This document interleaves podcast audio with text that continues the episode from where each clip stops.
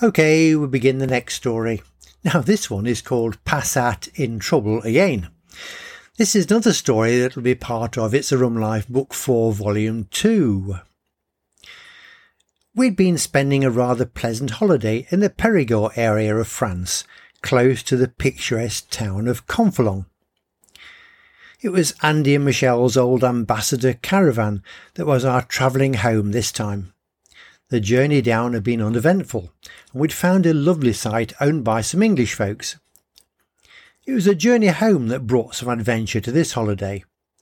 We were heading north with the intention of staying with wine producer friends Thierry and Natalie Bessard to collect our annual order stock for the coming year.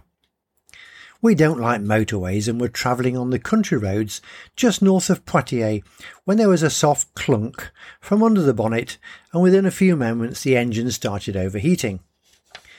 I must admit that on inspecting the motor before our return journey be- began, I'd noticed the fan belt was somewhat chewed. Obviously, it had not lasting, lasted as long as I'd hoped and was now broken. I had a look and quite right, no fan belt. We were not far from Bonneuil-Matour, at the junction of the main D749 going north. I coasted downhill for a while, then ran the engine for a little and allowed it to stop and cool. We made it to the entrance of the town, and judging the engine had suffered enough, I walked across the road to an attractive pavilion, a French bungalow built on a rise with a garage, workshop, etc., all underneath.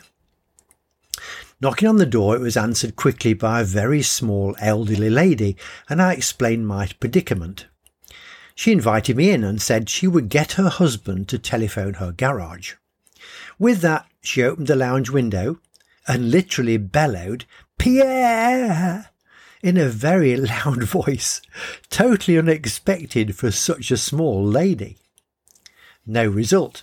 So she tried again, and once more without finding finding any sign of her wayward husband.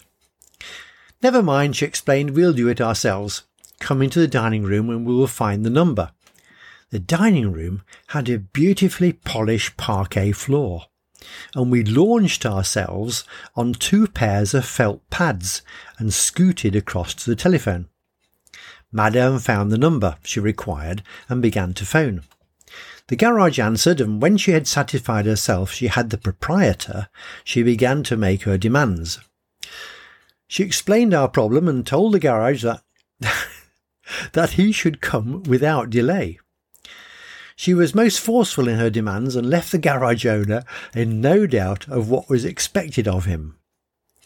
As we walked back to the front door, I explained that Ruth was still in the car, at which I was taken to task for even thinking of leaving her for this length of time.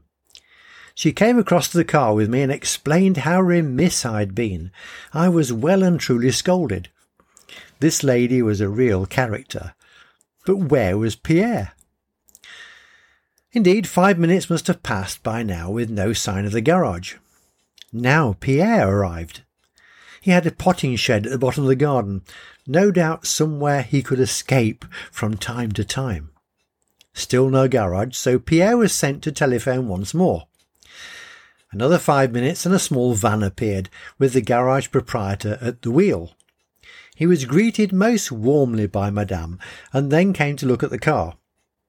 He told me his garage was not far, and the Passat should make it into the town if I took it steady, which I duly did, after paying our sincere thanks to Madame for all her kind assistance.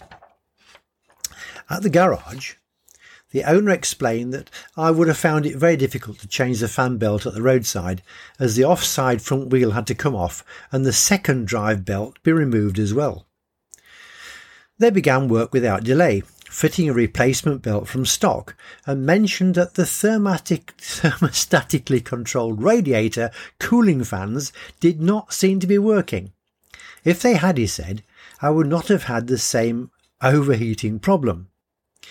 We'll see what the problem is, he said, and straightway flattened the accelerator so the engine roared away at maximum volumes, maximum revolutions.